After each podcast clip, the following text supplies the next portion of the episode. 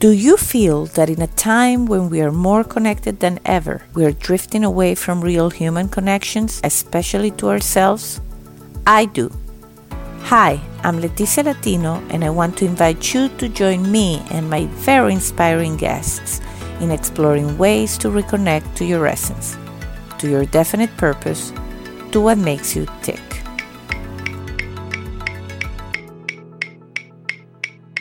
Are you ready?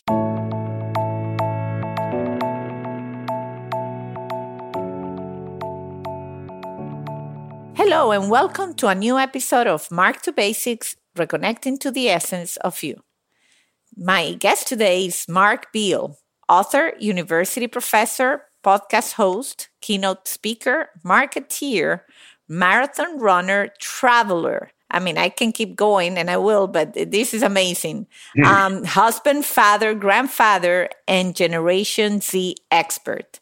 Uh, despite being a member of Generation X, Mark has written five books about Generation Z, including the soon to be published Engaging Generation Z. Hello, Mark, and welcome to Back to Basics.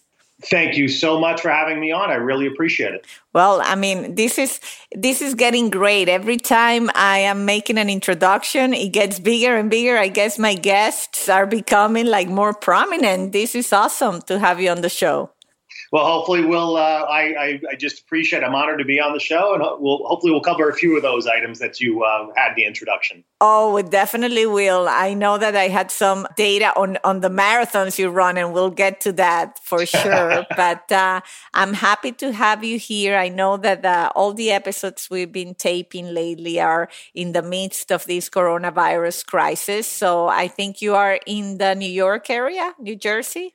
Yes, I am in uh, New Jersey. So, uh, in the New York, New Jersey area, and you know, monitoring obviously the the health crisis very closely. Yeah, well, uh, hopefully you stay safe up there. And so, since this is where we always begin, it's uh, you know your childhood, where you're from. If you can share with us a little bit about, uh, you know, who were you as a kid? What were you passionate about? I'm always very interested in in, in listening about the tender years of my guests.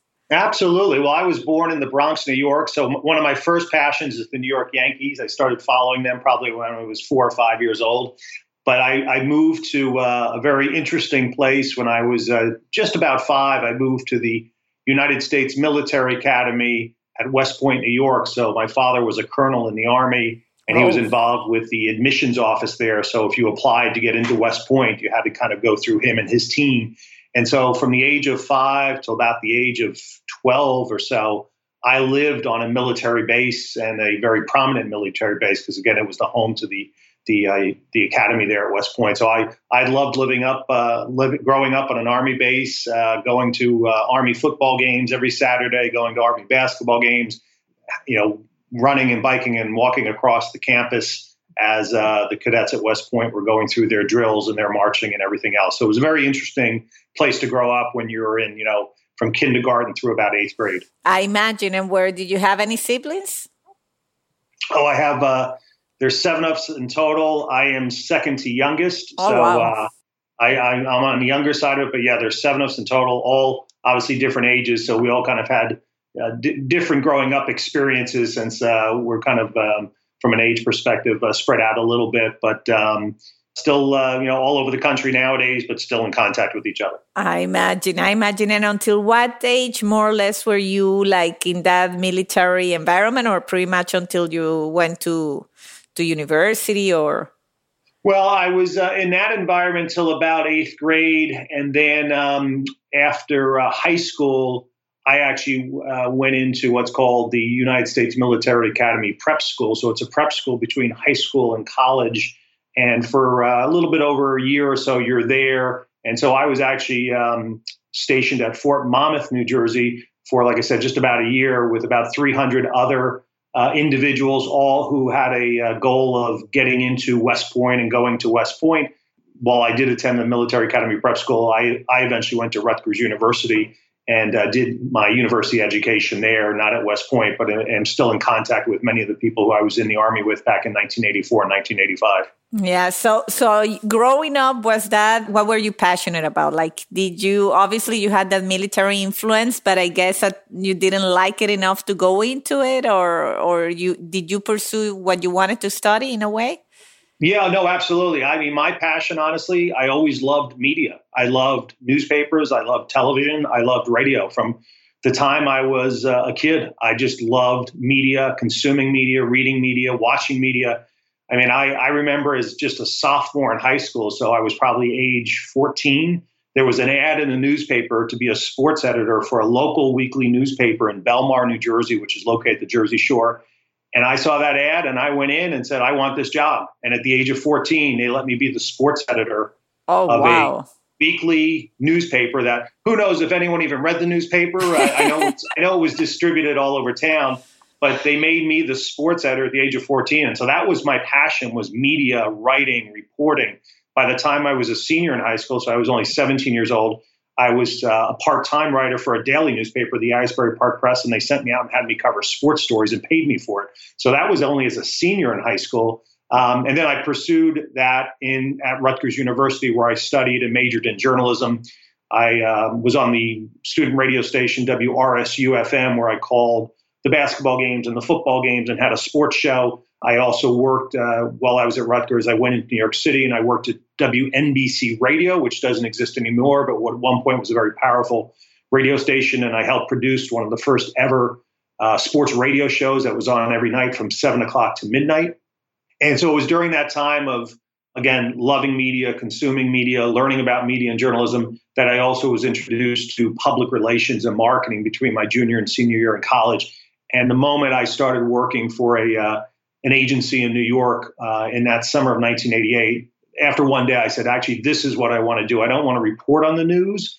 I actually want to create news. I want to create stories. I want to take human interest stories and give them a platform of, of, of being covered by the New York Times or USA Today or Good Morning America. And so that was the major change for me from going from kind of covering the news to creating news, or not so much creating news, but taking stories that were compelling, human interest stories that were compelling, and making the media aware of them and getting the media to um, have enough interest to potentially cover them. Well, I can tell why you're good at it because you're talking and I'm like just listening to you. And now it dawned on me. I'm like, okay, I get better, get ready to what to ask next. I'm totally like, um, uh, interested in the story you're telling. And I know because I read a little bit about you, of course, that uh, you also developed uh, and executed public relations and marketing campaigns for high, high profile events such as the Olympic Games, the Super Bowl, World Series. That's pretty impressive. Yeah, so I, uh, again, as I changed kind of my focus from being a journalist to being a marketer, I was fortunate enough in uh, the early 90s to um, uh, be hired by a New York agency uh, that had a focus on sports. And for the next 20, 25 plus years, I was fortunate enough to work and collaborate with some great people at an agency called Taylor, where we worked primarily with corporate brands who were sponsoring um, sports and entertainment events. So, to your point, I started working at the Olympic Games in 1992 in Albertville in Barcelona, where I represented Bristol Myers.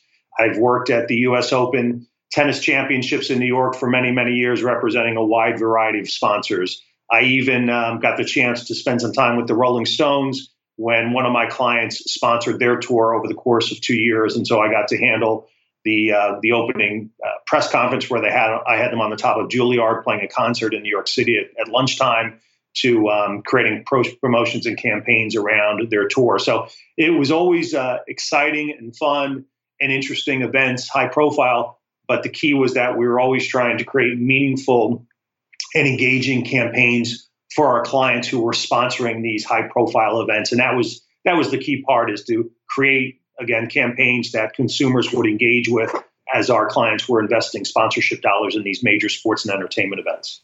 Wow, that's uh, that's amazing. And then, of course, at some point, you started to write and, and i want to get to generation z because that definitely i think it's a very important uh, subject and something i don't know much about but it's nice to see that the transition like with uh, some of my guests i spent you know most of the interview trying to or for them to tell me how did they change their careers or they got into something they didn't like initially and then how they you know found fulfillment. And i know that one of your i think is your latest book. I think i messed up in the introduction. Career in transition is your latest book?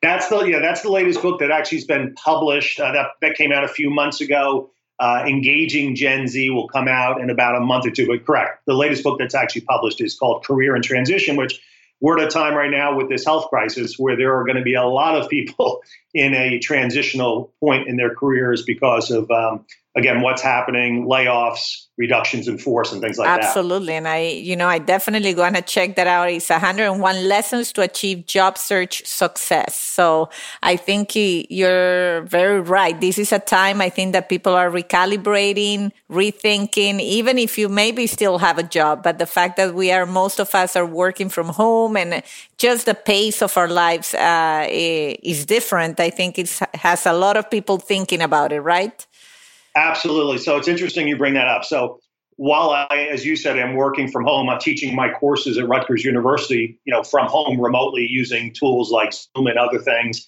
I'm getting a lot of calls from individuals who either have just lost their job, so people who are 10, 15, 20 years into their career, and also I'm getting calls from my current students and other students across the country, especially those who are seniors and are expected to graduate in about a month and a half, concerned the fact that um, we're in this crisis and concerned that many companies have a hiring freeze. And so, what I've recommended, especially to the college students, is use this time to your advantage. Use this time to conduct as much research you can about companies you would like to go work for, about the industries you'd like to go work for. Use this time to do all that preparation and planning that many times we don't have the time because we're racing so fast. We've got classes to take, we've got jobs, we have internships.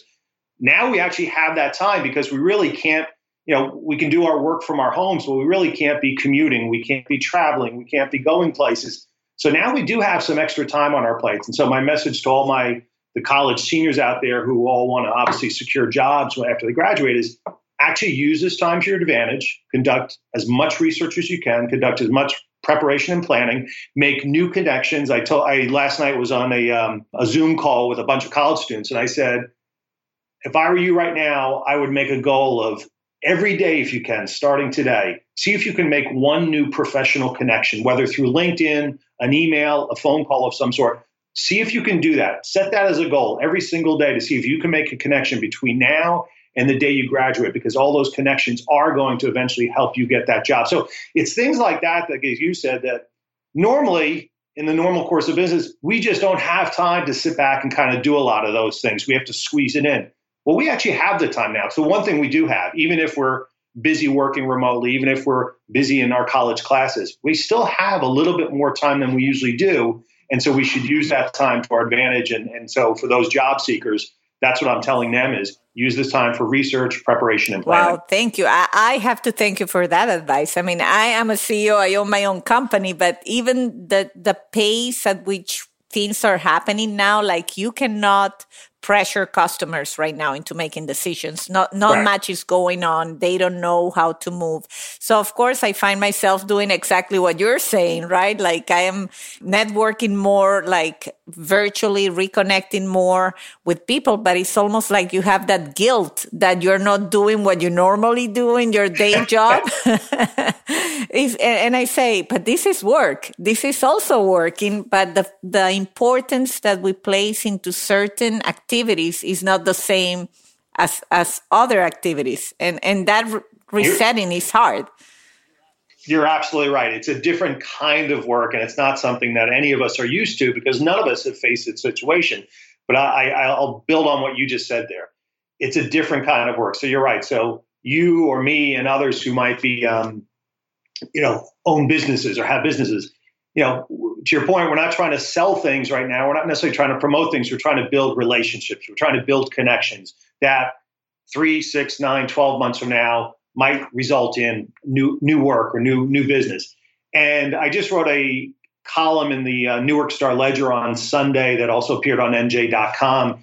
And and for companies, while they may not be doing their normal work right now, many of them have quickly reconfigured and transformed.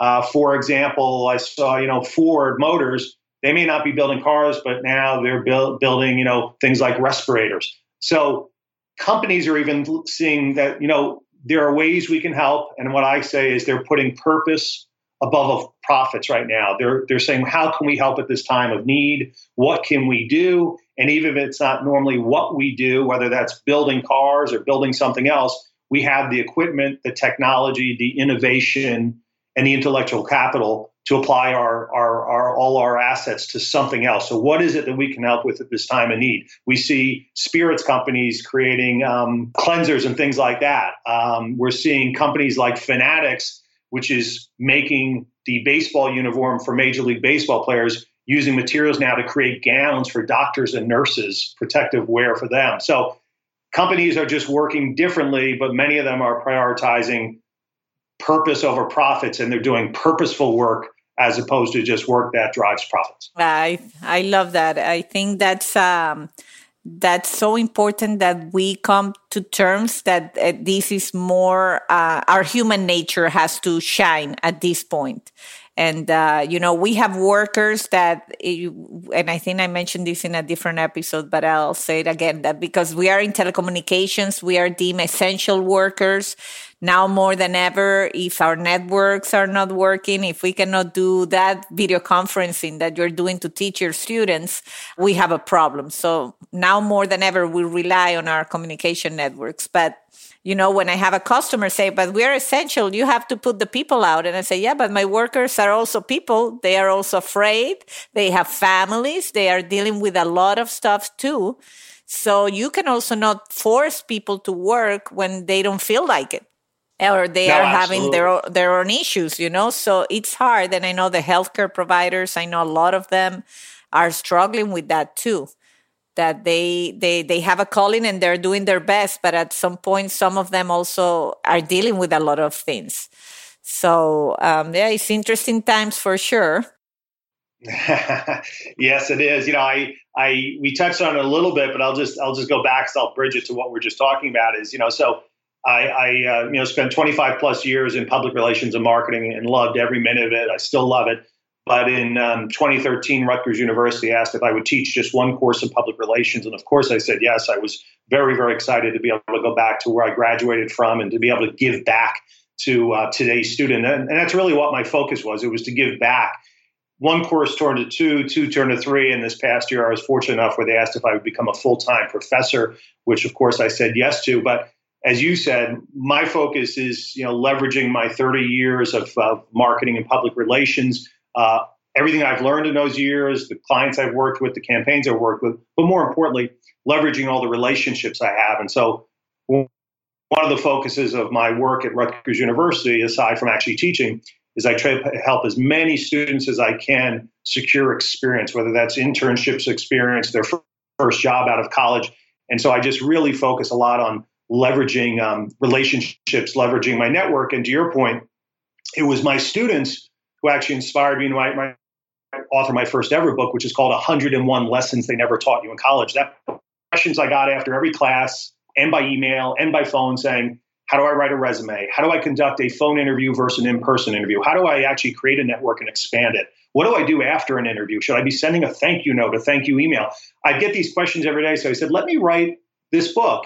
And so it's 101 one page lessons or pieces of advice that actually are answers to all the questions I regularly get. And so that was the first book that the students inspired. Then, as you said earlier, you know, I, I have this, um, uh, I guess we can call it an expertise, but this focus and this passion on Generation Z. And again, that really comes from my students because all most of my students now, if they were born anytime after, say, 1995, which majority were, they are considered Generation Z. And so your oldest Generation Zers just graduated college in the last year or two and started working. The majority of Gen Zers are in college, in high school, and in grammar school. And um, I'm really fascinated by them. I'm inspired by them because I can see how they are changing the world, transforming the world, creating a better community, better neighborhoods. And so, um, you know, my third book was called Decoding Gen Z, and it was all about what makes Gen Z tick. What are they doing on social media? Do they consume traditional, you know, television, radio, newspaper, or if not, how what what kind of content do they consume? So that book came out about a year and a half ago, and it's really set me off on kind of this this um, path to just immerse myself in Generation Z because I truly believe over the next 15 to 20 years they are actually going to transform many things uh, like work, like media, like marketing, pop culture and many other things. Well, that comes in handy because I read too that Generation Z goes up to like 2010, and my son was born in that year. I said, "Oh, these I might, oh. I might have to read all these books now to try." Yeah, yeah. So he, so funny. So he's on the younger end of the spectrum, obviously, and uh, he, uh, so he, yeah, he's Gen Z. He kind of straddles Gen Z and what the next generation is called as Gen Alpha, which is uh, kind of anyone born, say, let's say after 2010. So he's he's kind of a you know straddles both. Uh, but what's interesting about your son and what I hear from you know when I speak to say high school students, and I interview students all the time, so I conduct interviews in groups and one on one.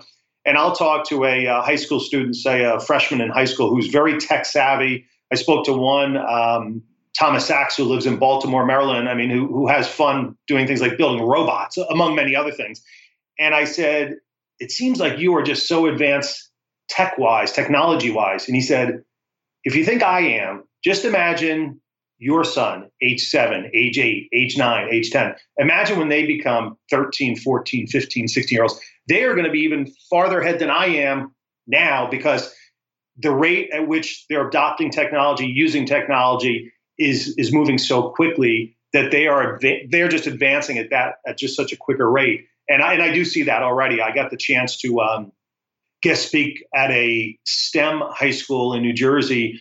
Uh, 40 students who are all focused on, again, you know, STEM, so science and engineering and math and all these things.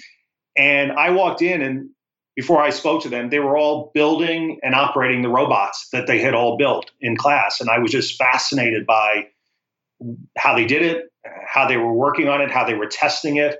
Um, it was just fascinating. And then I got to spend about two to three hours with these 40 students and uh, I learned so much from them that as I said, as I left there, I was inspired by them. Yeah, no, it's uh, it's definitely a different world. In fact, they just got a fast track because my little one is five years old, so I guess she's a full alpha. yeah, yeah. and now she's zooming for school.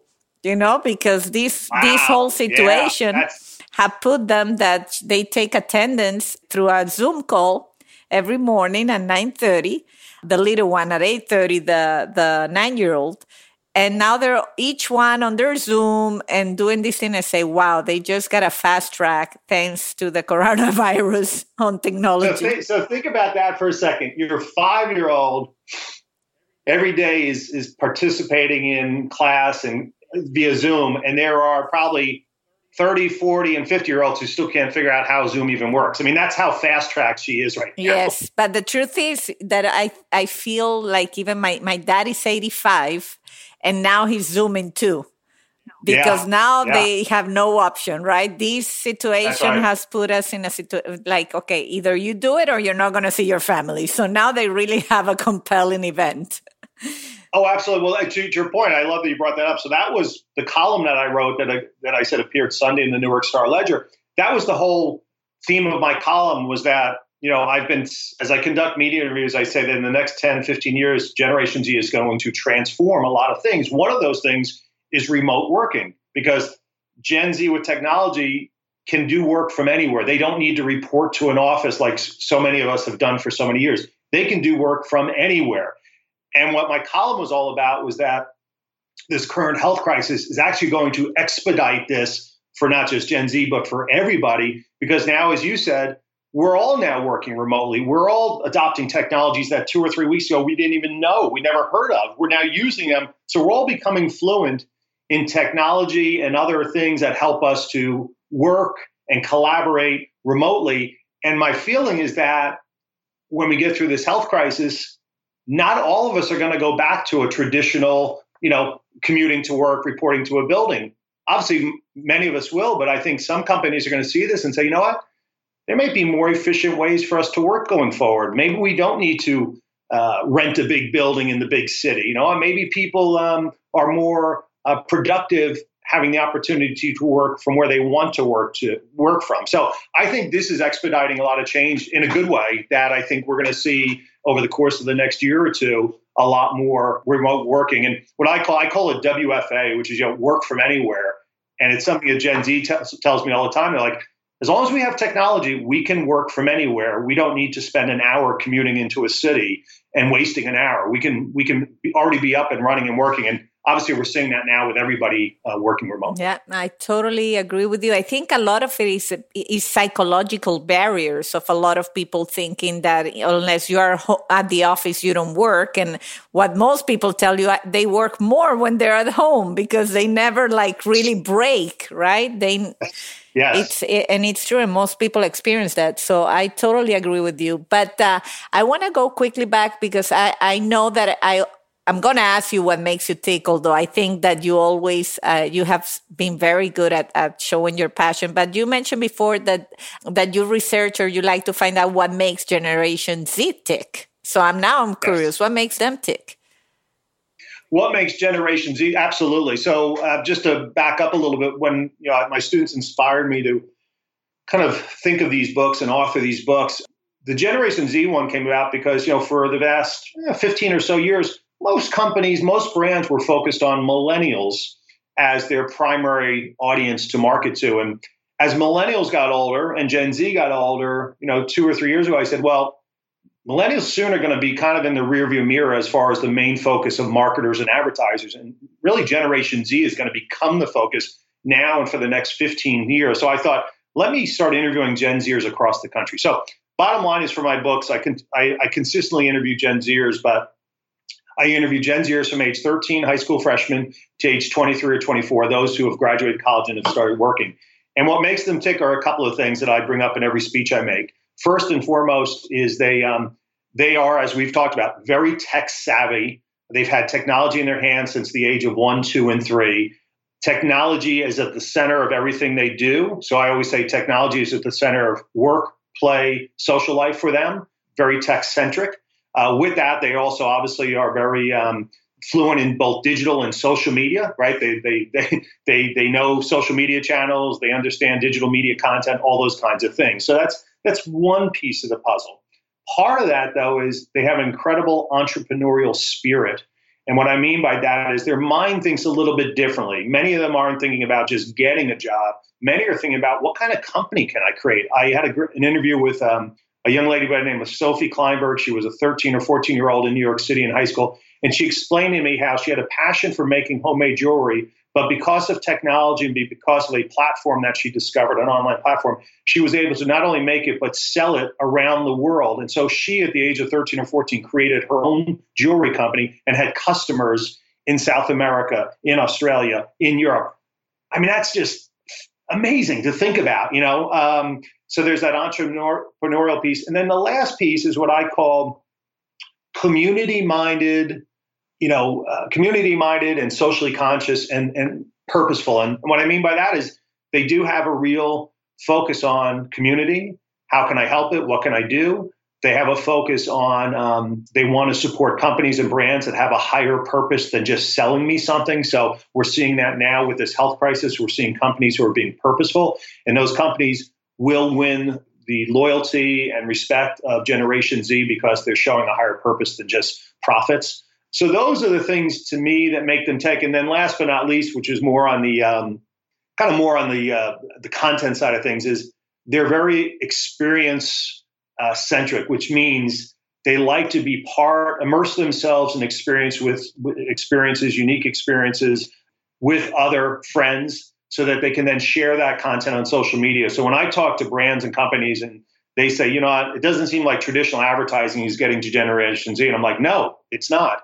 What you need to really do is you need to create experiences that they can actually participate in, and then they will create content and share it and promote your brand but that's one of the primary ways you have to do it is they, they're really looking for what we call instagrammable experiences. So those are really the things that i've narrowed down those kind of five or six things that really make them tick. Wow. That's uh no that's very very helpful. And i can see i can see traits already in in my son uh, of all these things that you're that you're sharing. Actually we just we just yesterday launched a song we made during you know on this weekend my husband is a musician he's an engineer but you know we're like trying to find fun ways to to like not be bored during the weekend especially. And so we said let's just compose a song for coronavirus oh, i love it. So we did but it's kind of sharing this experience right? That we went through the experience of composing the song and now we release it and they just both my son and daughter they are so excited that they kind of uh, off-road the experience with us to do it. And to your point i love that you brought that up. It doesn't have to be experience that i have to travel to. It's something i was a part of. So in your case and that's a perfect case they were part of creating something new creating something fun creating something different it's but at this you know, but at the center of it, it's content. It's a song. It's creating the song. It's shooting video of you performing the song and then sharing it with uh, you know friends and family on social media. That's a perfect example. Yeah, that's the next step. The video. That's next weekend. I look forward to it. But yeah, and so Mark, and I know you you're very busy, so I I, I want to start closing the interview, but I also want you to talk about what makes you tick, and I think Eh, we we left the marathon, but I am suspecting that that's somehow part of that. Well, yeah, I, I, I, mean, in my lifetime, I have run five marathons, including the Boston Marathon. Uh, it's been a few years since uh, since then. I'm not as young as I once was, but I, I do use the um, the saying, you know, success is a marathon, and I use that for two reasons. One is since I used to run marathons, I knew what it took to complete a marathon. It takes months and months and months of dedication and training just to finish a marathon, let alone finish one in a fast time. And so, you know, I see that success as a marathon there, but really just in, in school, in business, you consistently have to, you know, work at it every single day. You can't, it's not, it's not a quick in and out and, you know, winning, a, winning something or winning a new piece of business or a job and that's it. It's, it's consistently day in, day out, week in, week out, year in, year out, consistently evolving, transforming, learning, performing, and doing all those things. So I'm a I'm kind of a big believer in that philosophy. And you know, from my standpoint, I just I'm just always eager to learn something more, learn something new. Um, lesson number 101 of my first book, 101 Lessons They Never Taught You in College. The last lesson in the book is never stop learning. And the message to college students was yes, you just finished college and you finished high school and you finished all your other years of school, but believe it or not, the learning is just beginning. Never stop learning because once you stop learning, you stop evolving, you stop growing.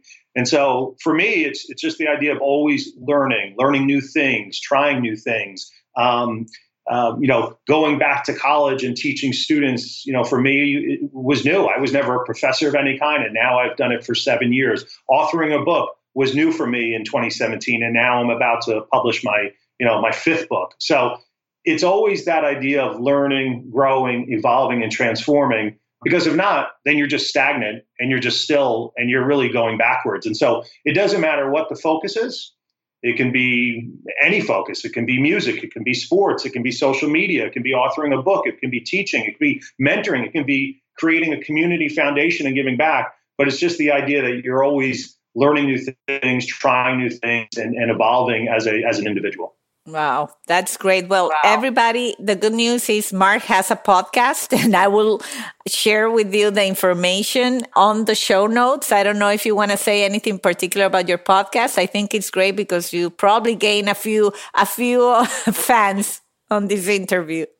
Yeah, no, and it's and it's you know I I love how you you um, produce and lead your podcast. You make it very conversational. I do the same. I just when, when the book started coming out, I thought let's create a podcast. So it's it's very simply it's www.101lessonspodcast.com, and I inter- interview individuals, you know, like you as you're doing here today, where I want to understand what makes them tick. What is their life story? Where did they grow up? What lessons did they learn along the way? What advice would they give to to today's college students and others? And so um, I probably have about 60 or so episodes done and I just enjoy listening and learning to others and then sharing those stories. So, like you're doing so well, uh, it's a great way for your listeners just to to to learn some things. And if if we can listen to a podcast and take away one or two or three insights that help us, uh, that's pretty powerful stuff. So that's that's my goal, just as I know it is your goal in, in you know your podcast. Well, I definitely I admit that I haven't listened to it, but I will because I sure. I love how you speak. I think that uh, your students are very lucky. You sound like someone that has a lot of wisdom to share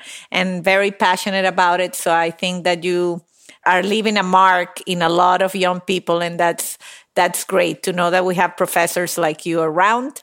And I would definitely check your podcast and your books. And I thank you for sharing your time with us and, and with the Back to Basics audience. Well, thank you for taking interest in even having me on. I appreciate it greatly and uh, really value the conversation we had. Thank you, Mark, and best of luck of, to you during these uh, tough times with coronavirus. Same to you and your family. Take care and until the next time.